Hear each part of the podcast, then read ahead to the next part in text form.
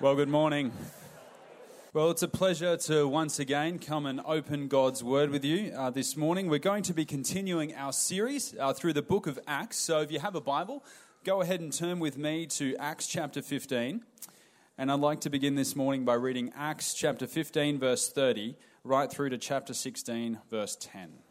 That's Acts chapter 15, verse 30, right through to chapter 16, verse 10. This is what it says.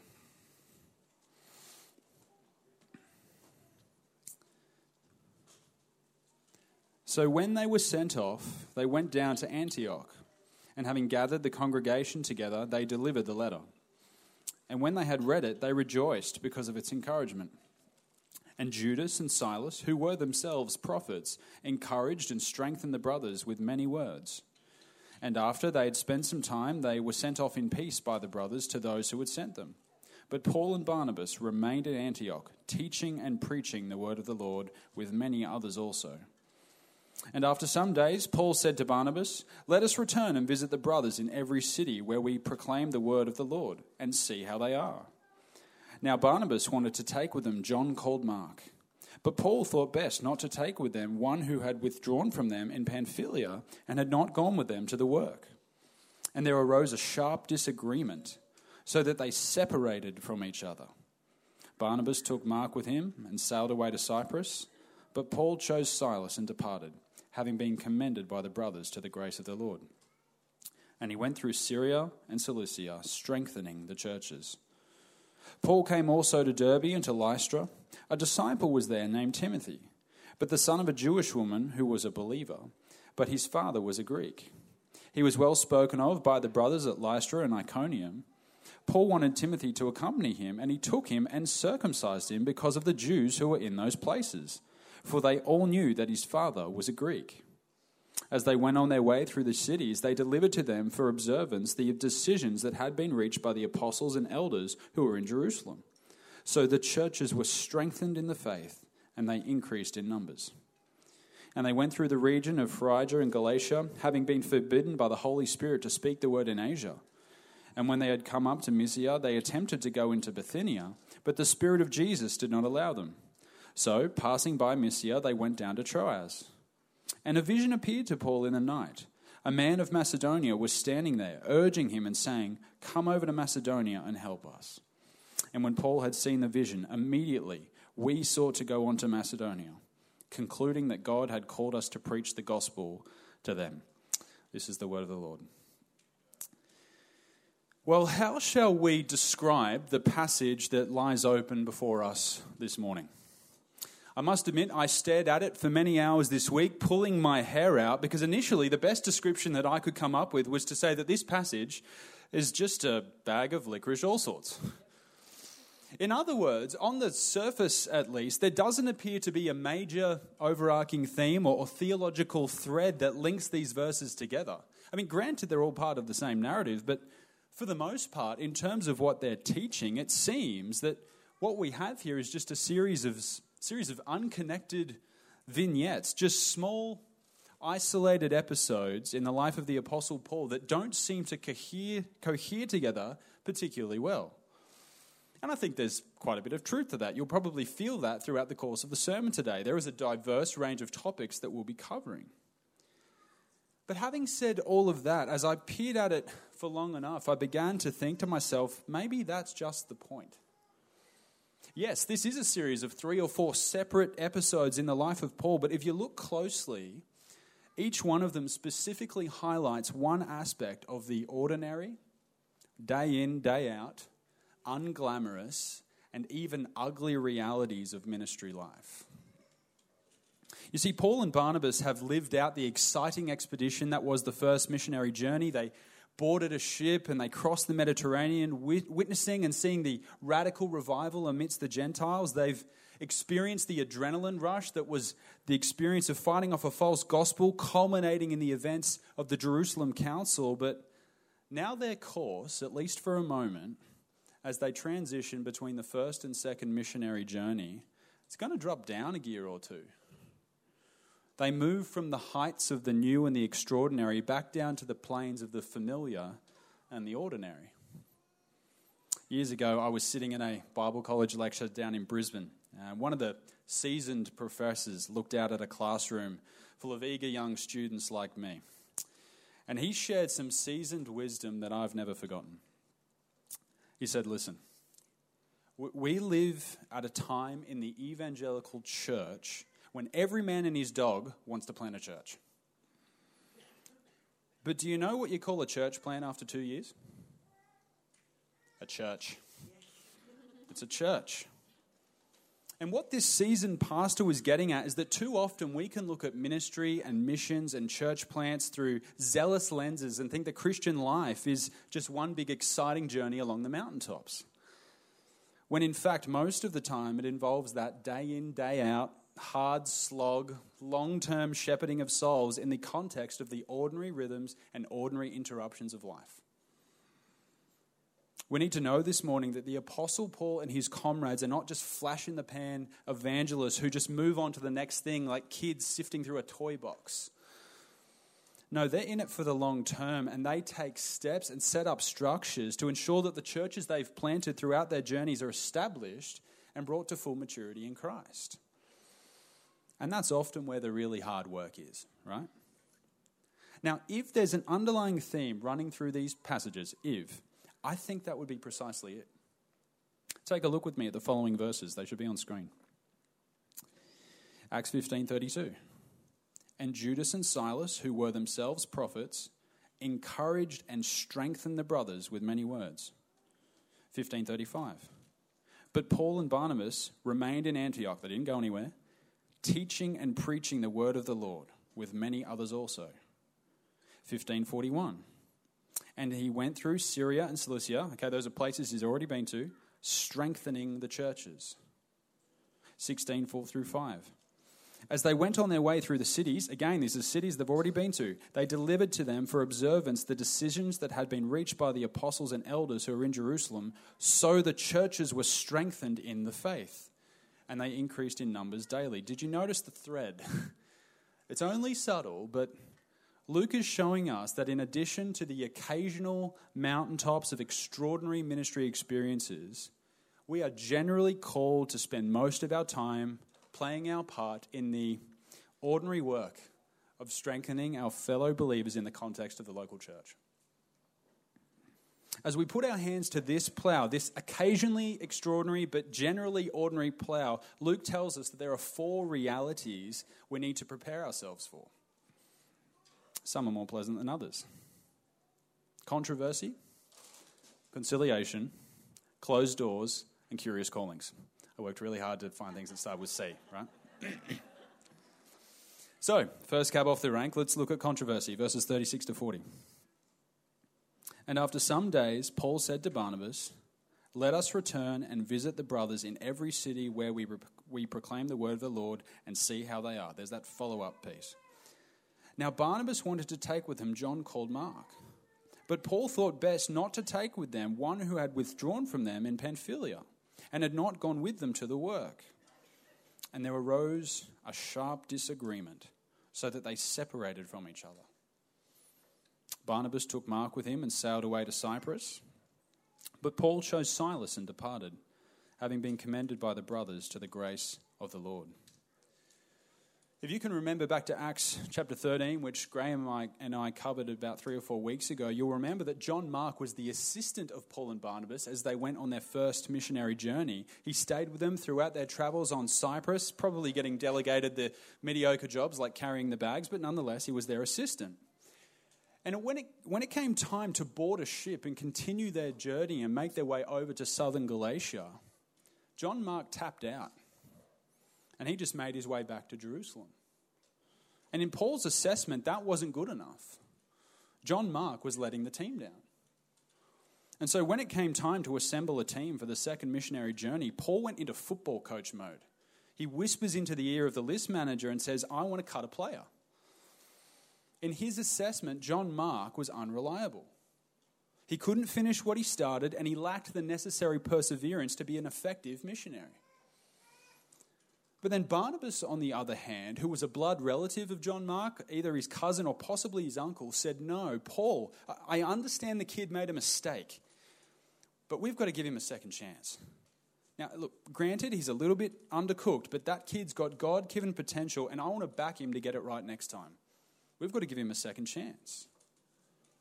And then we read those sobering words there in verse 39.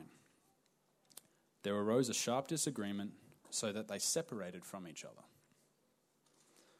You can try and water this down all you like, but the term sharp disagreement there could translate violent explosion. This was an ugly, heated argument between Paul and Barnabas. Now, it begs the question, right? I mean, who was right? Paul or Barnabas?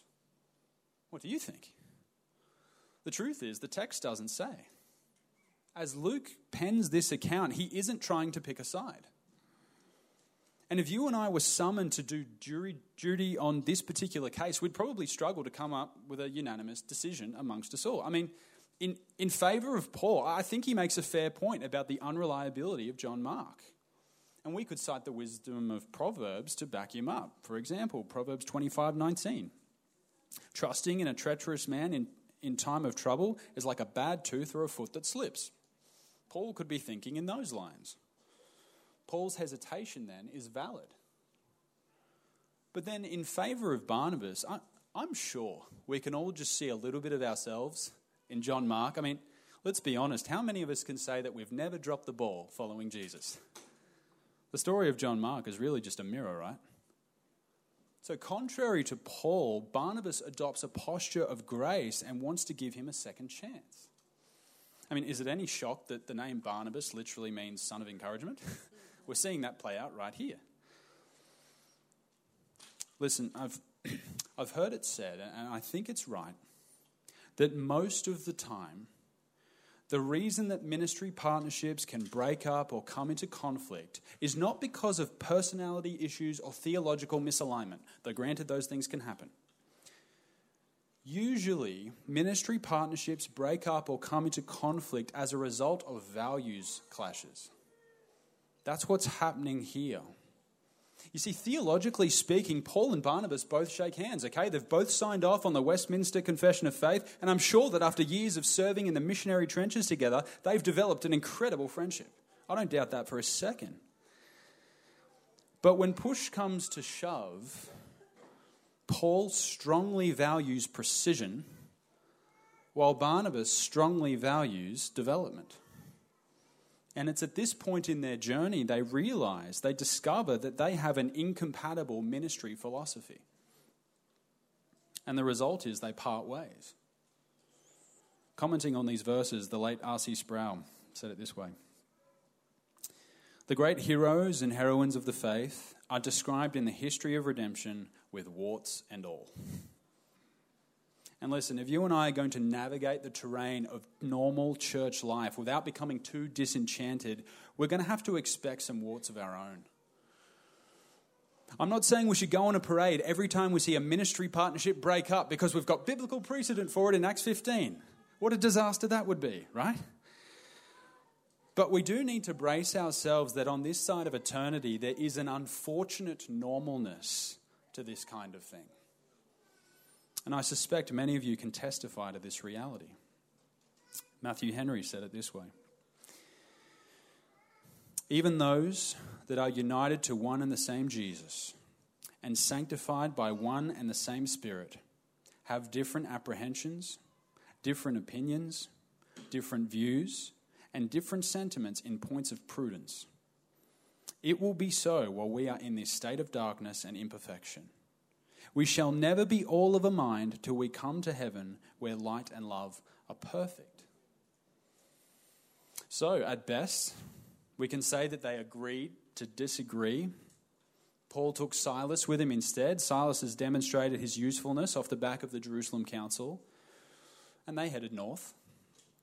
But Barnabas takes John Mark under his wing, and they head west to Cyprus, where Barnabas was from. The great partnership of Paul and Barnabas has come to an end. But then we have to ask ourselves the question is, is the situation all dire? Let me ask you this morning how many missions teams were there prior to this argument? One. How many are there now? There's two. Now, again, this is not to applaud the disagreement. No doubt there would have been sin involved that needed to be repented of, but it does show us how God has sovereignly choreographed and sovereignly redeemed this situation and worked everything out for His glory and the continued spread of the gospel. Furthermore, look at these words that Paul later wrote to Timothy. These are some of the last words ever penned by the apostle Paul before he was executed. They're in 2 Timothy chapter 4 verses 9 through 11. Do your best to come to me soon, for Demas, in love with this present world, has deserted me and gone to Thessalonica. Crescens has gone to Galatia, Titus to 101 Dalmatia. Luke alone is with me. Look at this. Get Mark and bring him with you, for he is very useful to me for ministry. You see, Paul may not have appreciated Mark's value at the time, but coming towards the end of his life, we know that he appreciated him greatly. He says, He is very useful to me for ministry. This is a beautiful picture of reconciliation. So, as we navigate the ordinary rhythms of church life, we should expect controversy. But we should also expect conciliation. Look at 16, 1 through 4. It says, Paul came also to Derbe and to Lystra.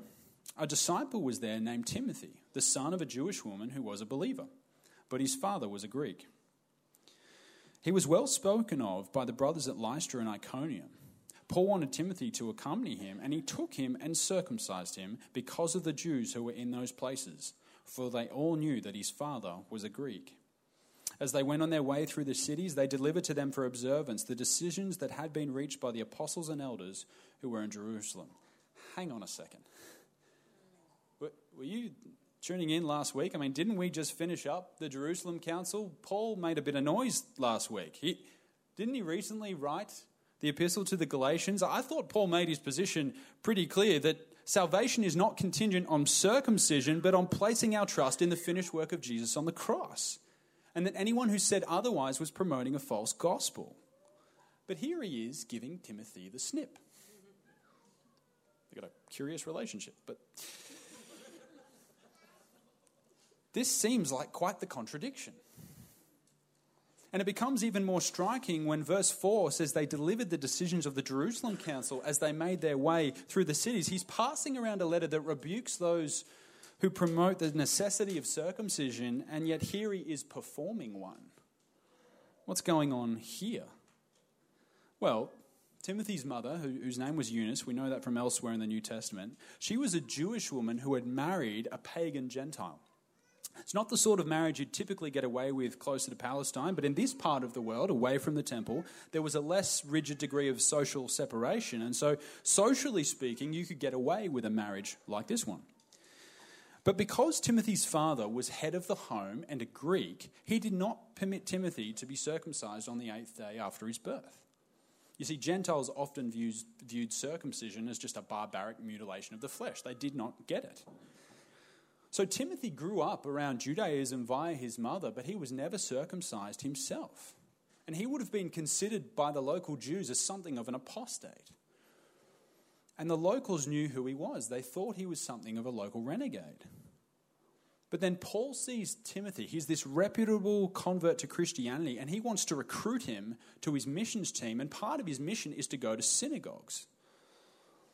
But he knows if he takes Timothy with him in his uncircumcised state, he wouldn't even be allowed to enter the synagogue in the first place because they would have perceived Paul as a supporter of apostasy and they would have completely dis- disregarded him no matter what he'd said, no matter how good the gospel news was. So he circumcises Timothy not because it's necessary for salvation, because it's the only way he'll gain an audience with the Jews who need to hear the good news of what Jesus has done for them on the cross. R.C. Sproul said it, Paul made a decision based not on theology or ethics, but on strategy. His decision was based on prudence, not on theological necessity. Paul is not being inconsistent. He knows the difference between strategy and salvation. Look at what he writes in Galatians 2 when he describes one of his visits to Jerusalem. But even Titus, who was with me, was not forced to be circumcised, though he was a Greek. Yet, because of false brothers secretly brought in who slipped in to spy at our freedom that we have in Christ Jesus, so that they might bring us into slavery, to them we did not yield in submission even for a moment, so that the truth of the gospel might be preserved for you.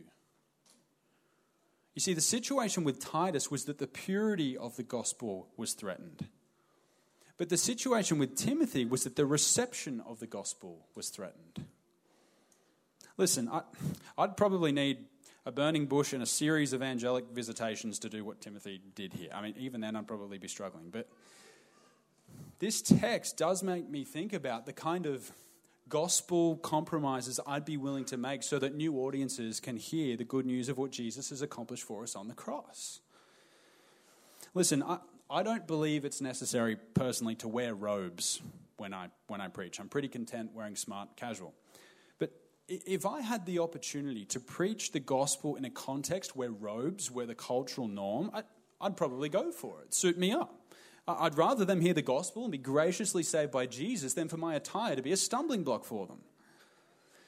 Or, or suppose, suppose God called me to, to plant a church in a high crime, low socioeconomic, poorly educated area. I mean, w- would I consider changing which version of the Bible I was using so that they could understand it, make it more simple?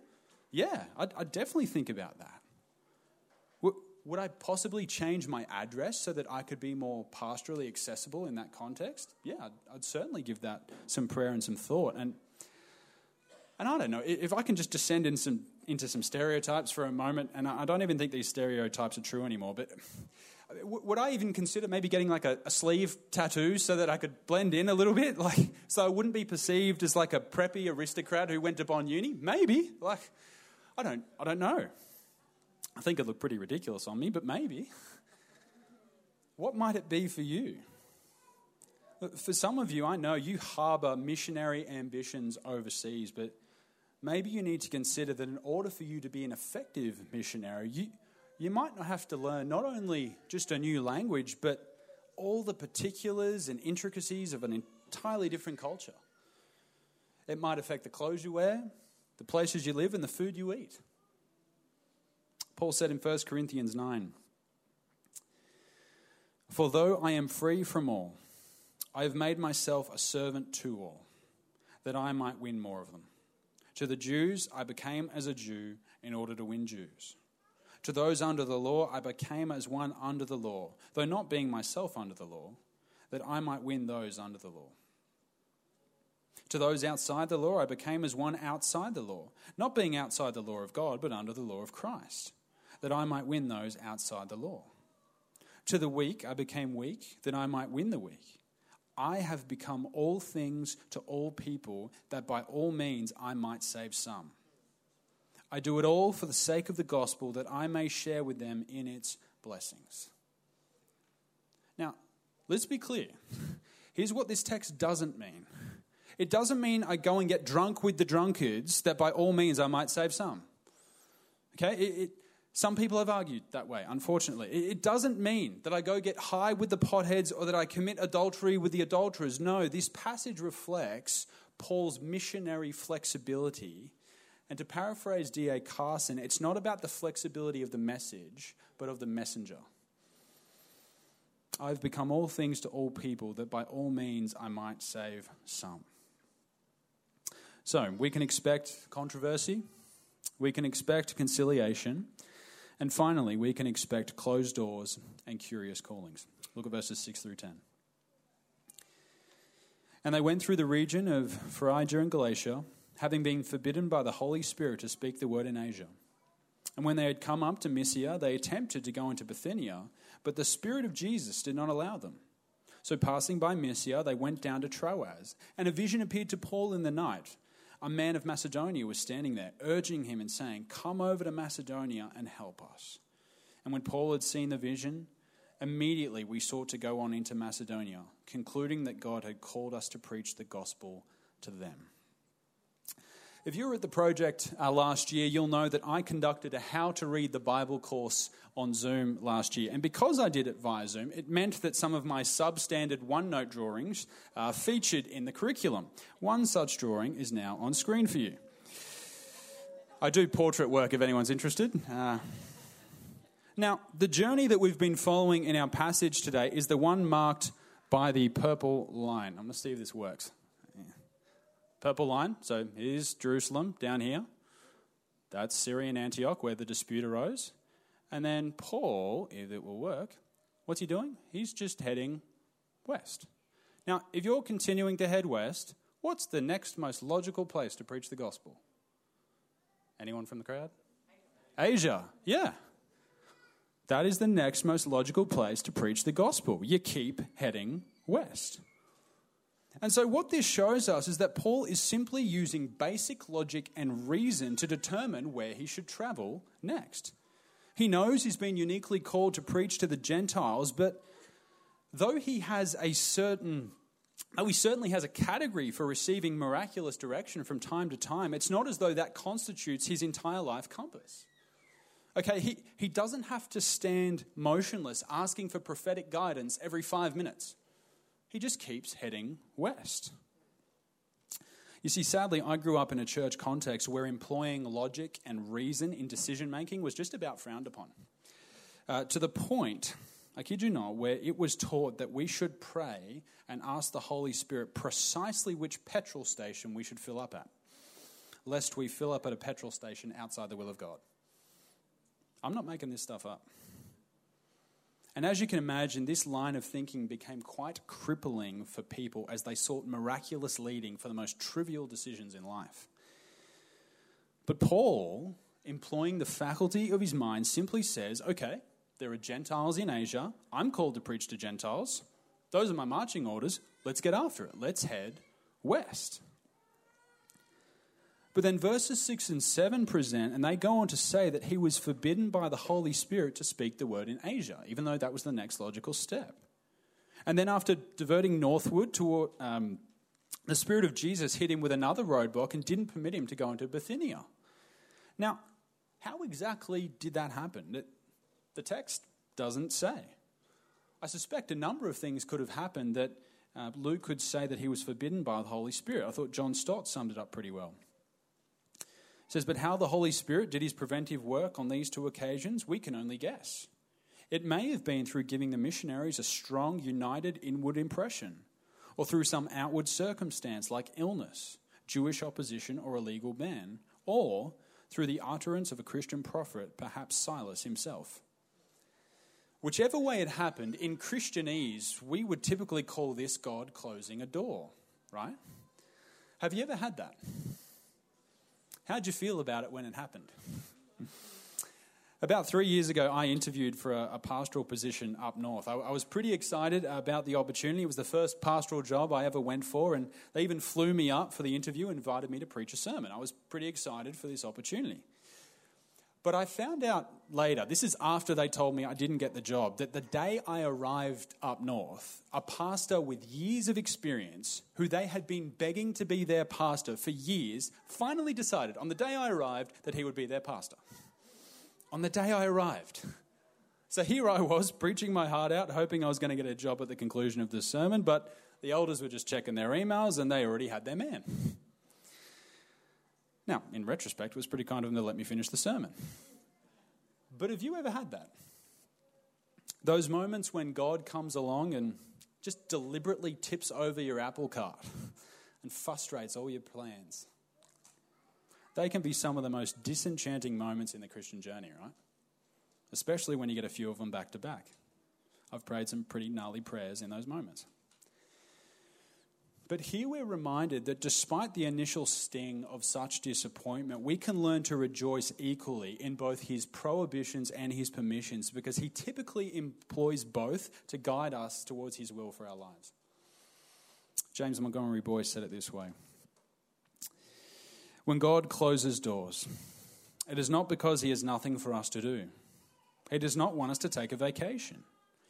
It is to keep us from getting into a work to which we are not called in order that we might be saved for a work to which we are. You see, getting the gospel to Macedonia was God's priority.